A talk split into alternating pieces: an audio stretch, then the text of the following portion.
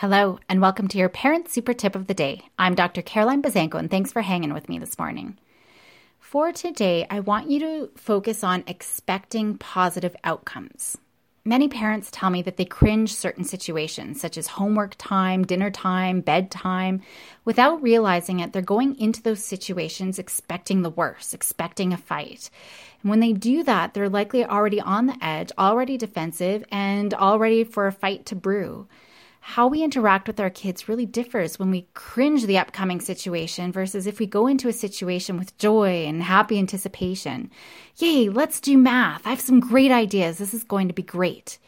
Your kids might still moan and roll their eyes, but you're lighter. And I bet some of that edge is taken off if you're coming to that situation a little bit more excited.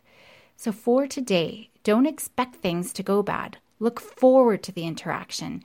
Expect that you're going to have a lovely time with your kids, that they'll make good choices, that you're going to leave the house or finish homework on a great note. And you know what? If they do make a mistake or they do complain, which could happen, you can view the mistake in a positive and supportive way. And then you'll finish the activity still happy and loving each other. That's our goal for today.